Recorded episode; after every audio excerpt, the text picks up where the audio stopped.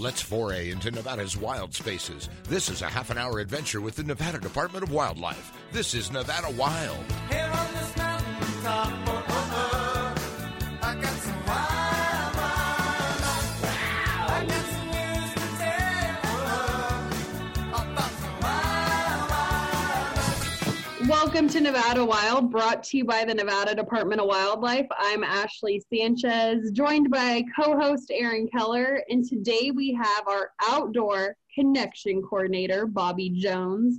Thanks, Bobby, for joining. Thanks for having me, Ashley. Of course, and you're the perfect guest for this topic because we're talking wild game. And right now we wanted to cover this because hunters are out. We have tons of seasons underway. This is the time of year hunters are out harvesting and bringing back their harvested game and filling up their freezers. Um, we do this podcast all the time, but this time we have a little twist to it because Bobby actually gave me some of the game he harvested and I turned it into a recipe. So I had never done that before, and all the times we've talked about wild game on this podcast. So kind of exciting, guys. Very feel, exciting.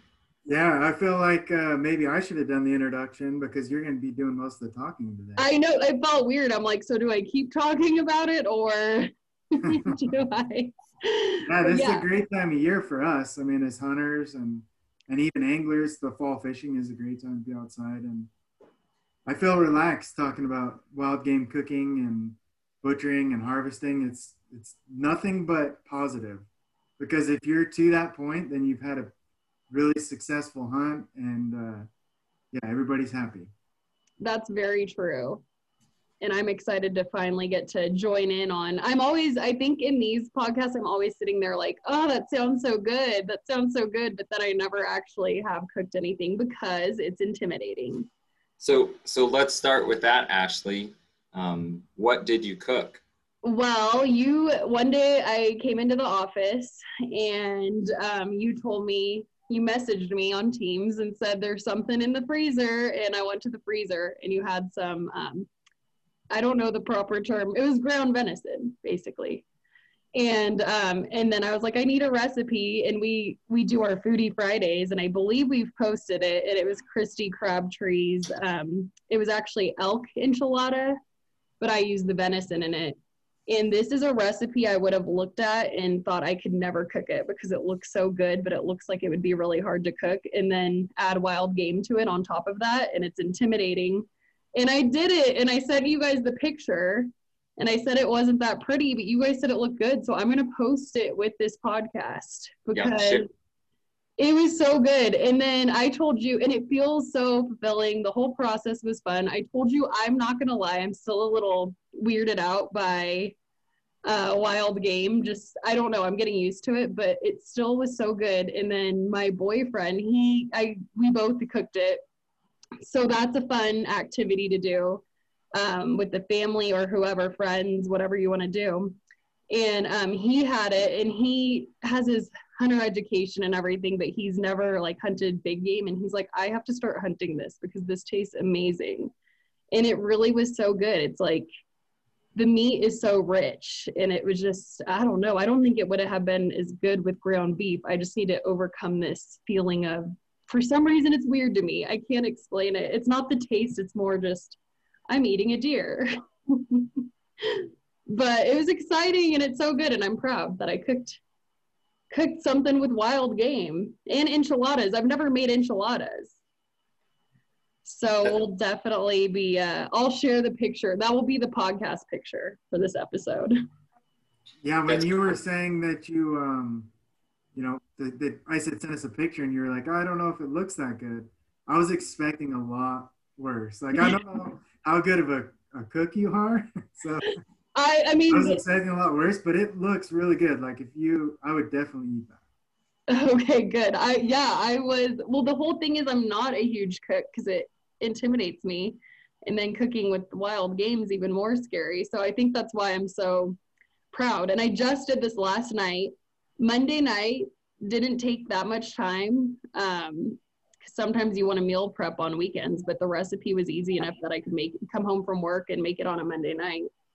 And I highly recommend the Nevada Foodies recipes. Or um, I know Hank Shaw has also done some of our Foodie Fridays on Facebook, and now we're posting them to Instagram. Those recipes are, I mean, the one I tried is amazing, and it was not hard at all. So get on there and give it a try. Um, yeah, bes- besides being awesome people, Christy and Hank Shaw are both awesome to be around and talk to. Exactly. They really break it down and make their recipes easy. They're real simple. They're, you know, all natural type ingredients that are easy to uh, pick up anywhere. It's not like something super special or specific that you need to hunt down, uh, lack of a better, I guess, pun intended, you know. Other than the wild game, the rest of the recipes are pretty easy to get. So, right. um, yeah, and then I was telling you guys, it makes me want to try, just keep trying more. And then, so Bobby, you're going to have to, both of you, keep on hunting and feel free to share the wealth with me. And um, I want to try more recipes. And then Aaron, you were saying, like, it, even like with you, it made you go to a restaurant and you're like, I could almost cook this with game. Um, yeah, I've, I've talked about it in uh, in other podcasts. What um, it's hard for my wife and I to go out to eat for like Valentine's Day or like a special occasion, because my wife has become such a good cook. And that's because we'll go to a restaurant, or she'll look like on Cooking Channel or Food Network, and she'll find recipes. And because I like to hunt and I like to fish, she'll incorporate some of that wild game. And, and it's, for me, it's still kind of intimidating, but she makes it look easy. So yeah, I, I, I commend you. You're trying, trying new things, and uh, never cooked enchiladas before, never cooked with wild game, and sounds like it was a success. It was. I'm excited for lunch, actually, because it was a huge platter of them. So that's going to be my lunch today. Yeah, we'll have to go. You'll have to uh, look back at the posts that you've done in some of the different places and find other recipes that you want to try. And I imagine between Aaron and I, we we have the meat that you'll need to do it. It's just, you know, how far you want to go or how fast you want to go. Exactly. And then it's crazy because I post those. Bobby sends me um, recipes. I turn them, or I post them onto Facebook, and they always look so good, but I've just never, I'm the poster of those, and I've never tried one. But see, and it's, it's funny. I just, I hope people go and follow and click the links, because, you know, Hank and Christy are really good ambassadors. And like you guys were saying, the recipes are easy, but, you know, this is all built around wild game. It's not, you know, uh, a beef recipe that you're putting wild game into, and in an outlines on different ones. Like for this one, it says elk enchiladas, but you can do it with pronghorn or deer. I mean, there's, mm-hmm. there's different things and different types of meats that are similar so that they can be substituted. And, um, you'll, but you get to feel that out and learn as you go. That's probably not something that someone goes, oh, well, you sure you could swap that out for deer or elk. But if you're you, you're probably not thinking that right off the bat. Exactly. Like I had to have the directions from you, but now I'll start to think it through more. And then, so you guys have got me cooking wild game. I'm still not out in the field hunting it.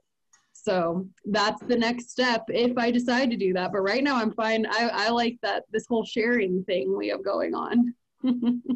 Right. And uh, for me, when I look back at those Facebook posts, like they're, I, I I smile when, you know, people say in the comments, you know, that was my favorite childhood recipe, or, you know, oh, I love that when you, you know, being able to cook this or that, whether it's quail or big game or whatever it is, you know, because people move around. So some of the recipes come from like the Midwest or back east or from different countries. And I think it's really cool, like to just kind of step outside of your comfort zone and to cook like that is, is pretty cool. Exactly. And um, Aaron, you said there's now, I mean, I'm going to have to think of something to contribute, but it becomes this fun, like bartering game we have going on. Like you said that you traded uh, beef jerky for oh, yeah. apple so, butter. So for me, yeah, not beef jerky. You're, I mean, not beef. I just call it beef jerky, but jerky. But what kind of jerky was it? Yep, I made antelope, elk, and deer jerky, and I tried a different recipe. And the first ingredient was actually Coca-Cola, which for me, I was kind of like, oh, you know, it's got a lot of sugar and stuff in it, but I used teriyaki and a few other things and, and kind of made like a sweet and spicy jerky and uh, did it on my Traeger.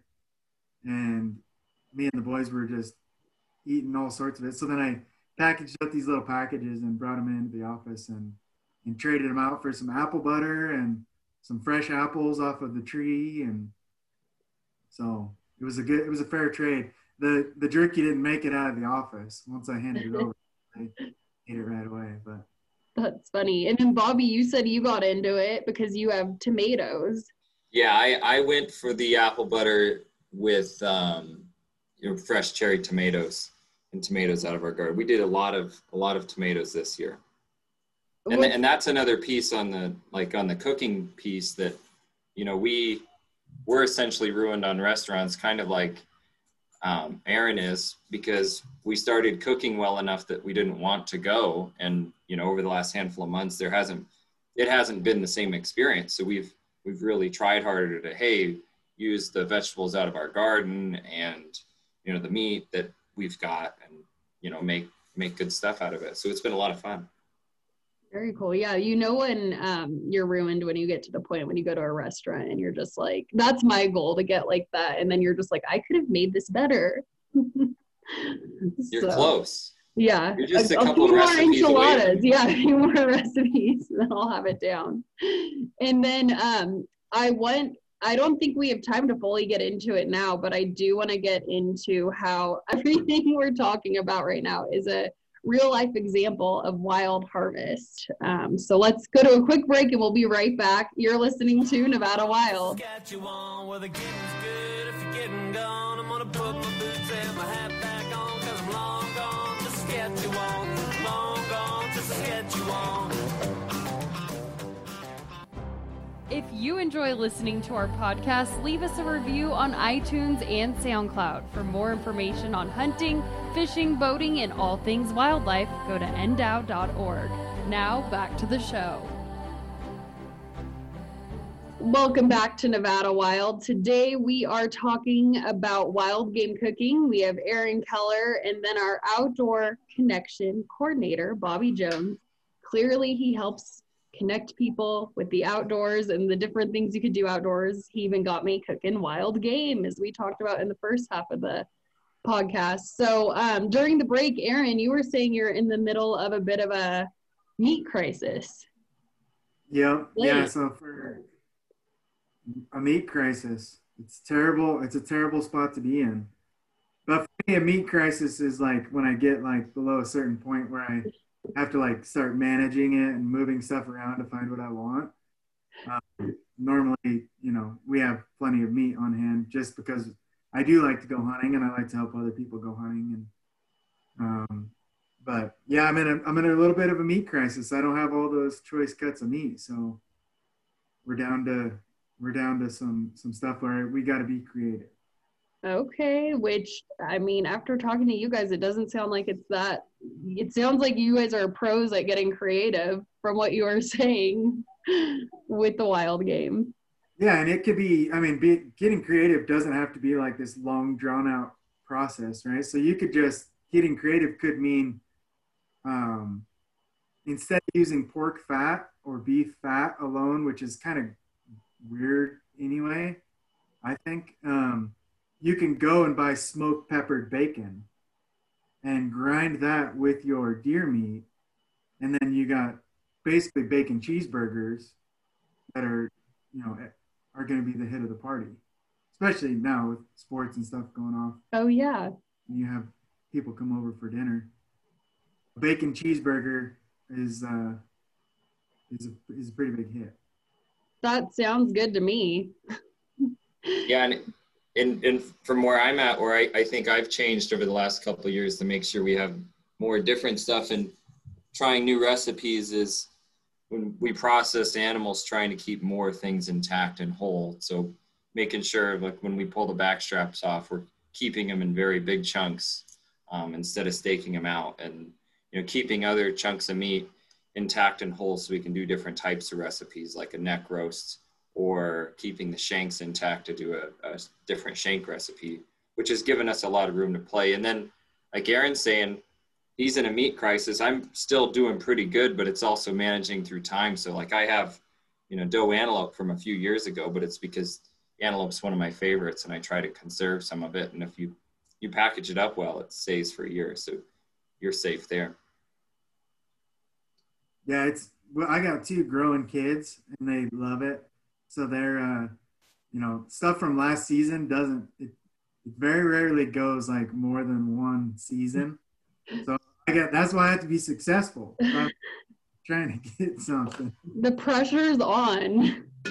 But yeah, that's a good point about the keeping your pieces of meat in bigger chunks, because, you know, all growing up and even through college, um, I, that's all we did was we'd steak up what we could and then we would grind the rest. And whether that grind went into burger or sausage was just depending on how much time we had.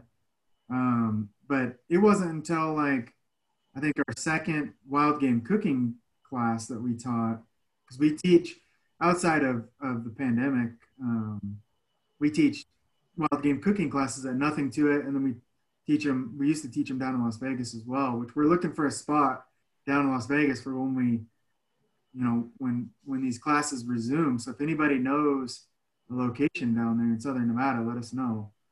Um, But yeah, it wasn't until like the second class that I learned to not cut my back straps and my large chunks of meat down into like steaks right away, because you you right out of the gate, you limit yourself on the recipes you could pick.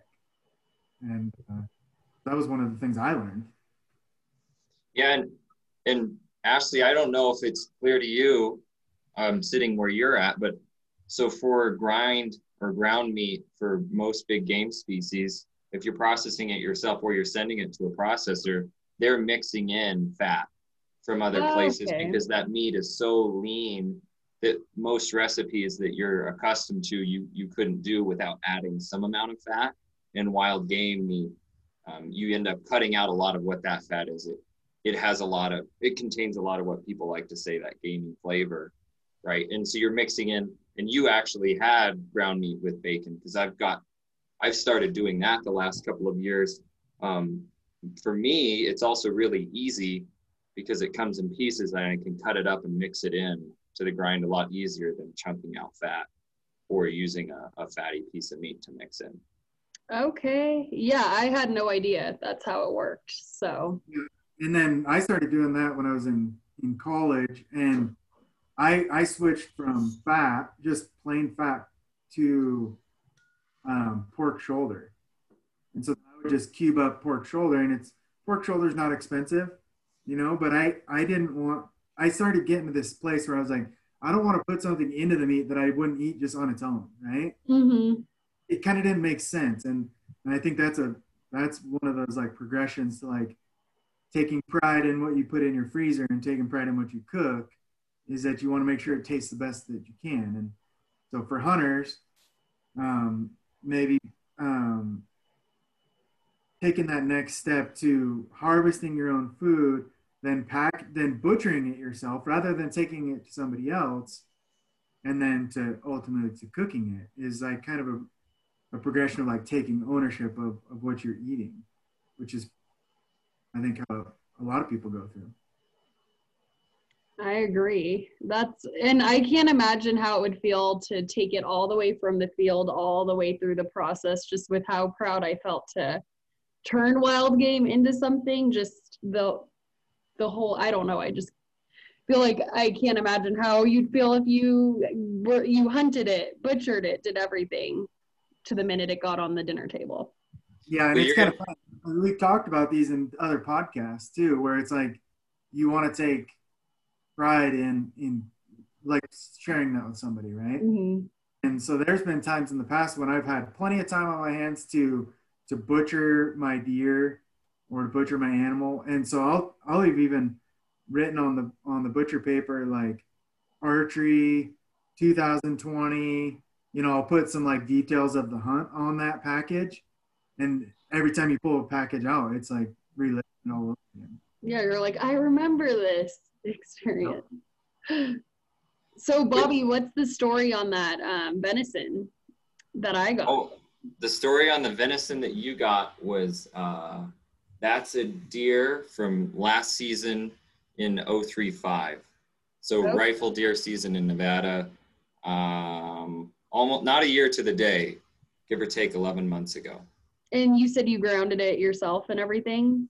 Yeah, so I, but I grew up, we grew up butchering meat at home. And then, you know, my uncle that I spend a lot of time with, he has, uh, he has a butchering um, shop mm-hmm. at his house for wild game. So I kind of grew up around it.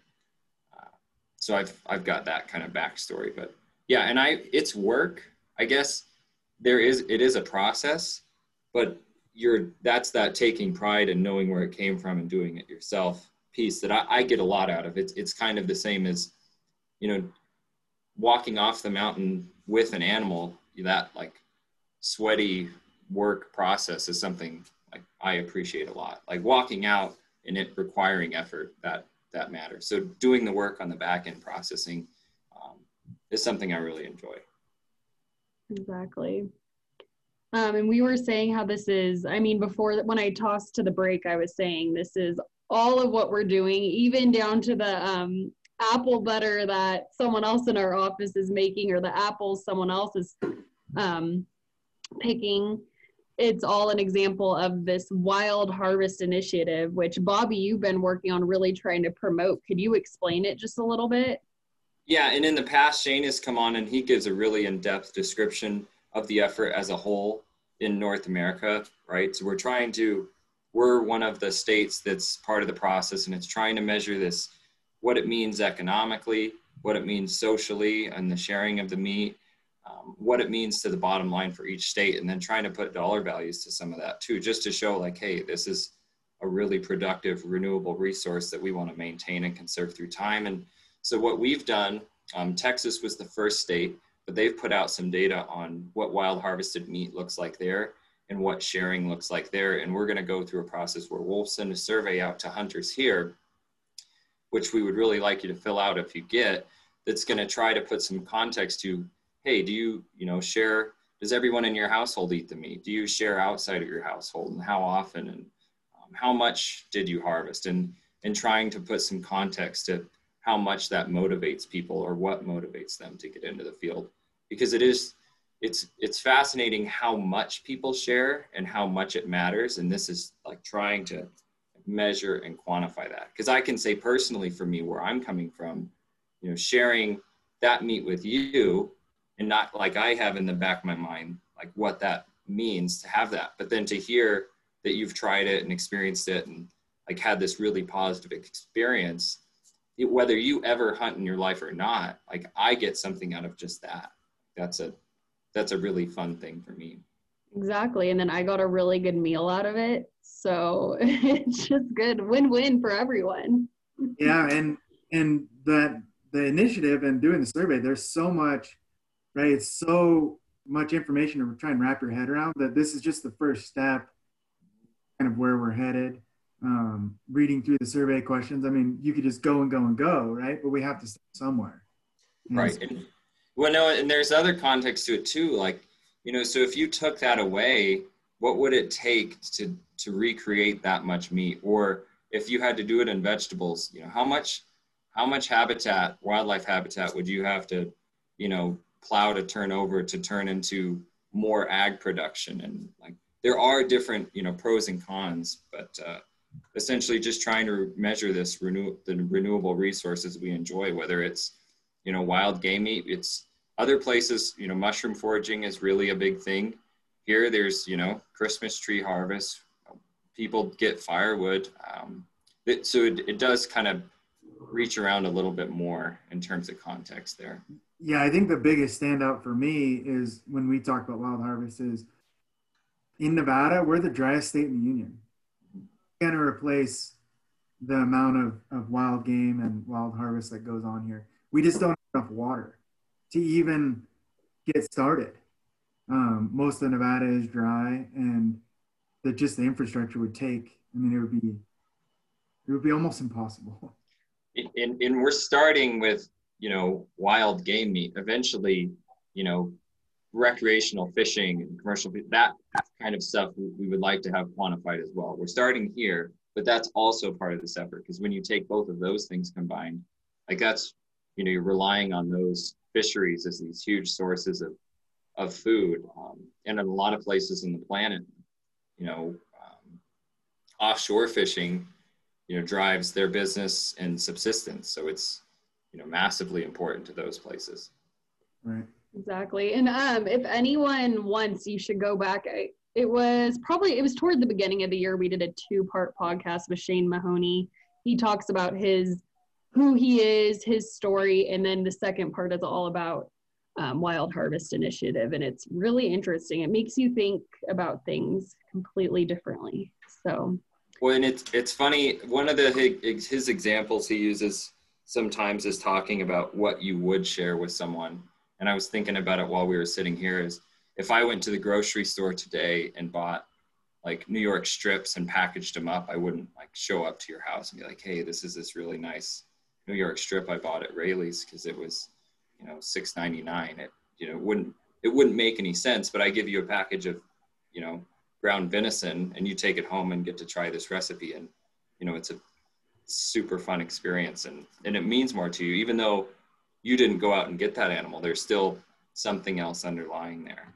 Exactly. Like Aaron wouldn't have come to the office with a packet of beef jerky, even though I called it beef jerky, and be like, right, look what I brought. And then Lynn or Chris shows up with his store-bought bag of apples. Like, let's trade. Hey, let's trade. Yeah, that, that's a good point there.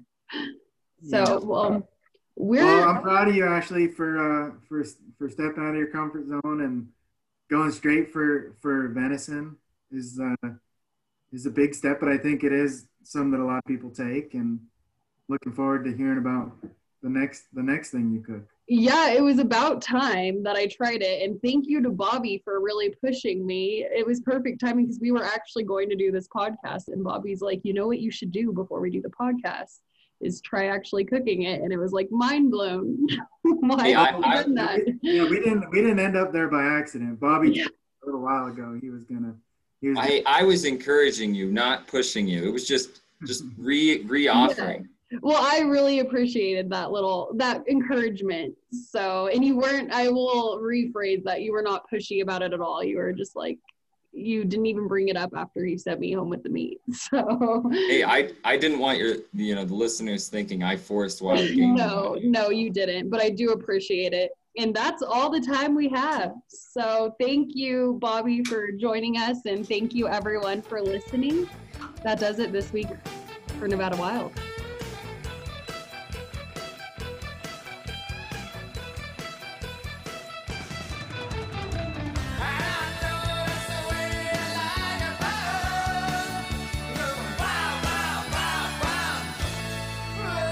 Join us again next week for our next adventure, Nevada Wild. It's a production of the Nevada Department of Wildlife.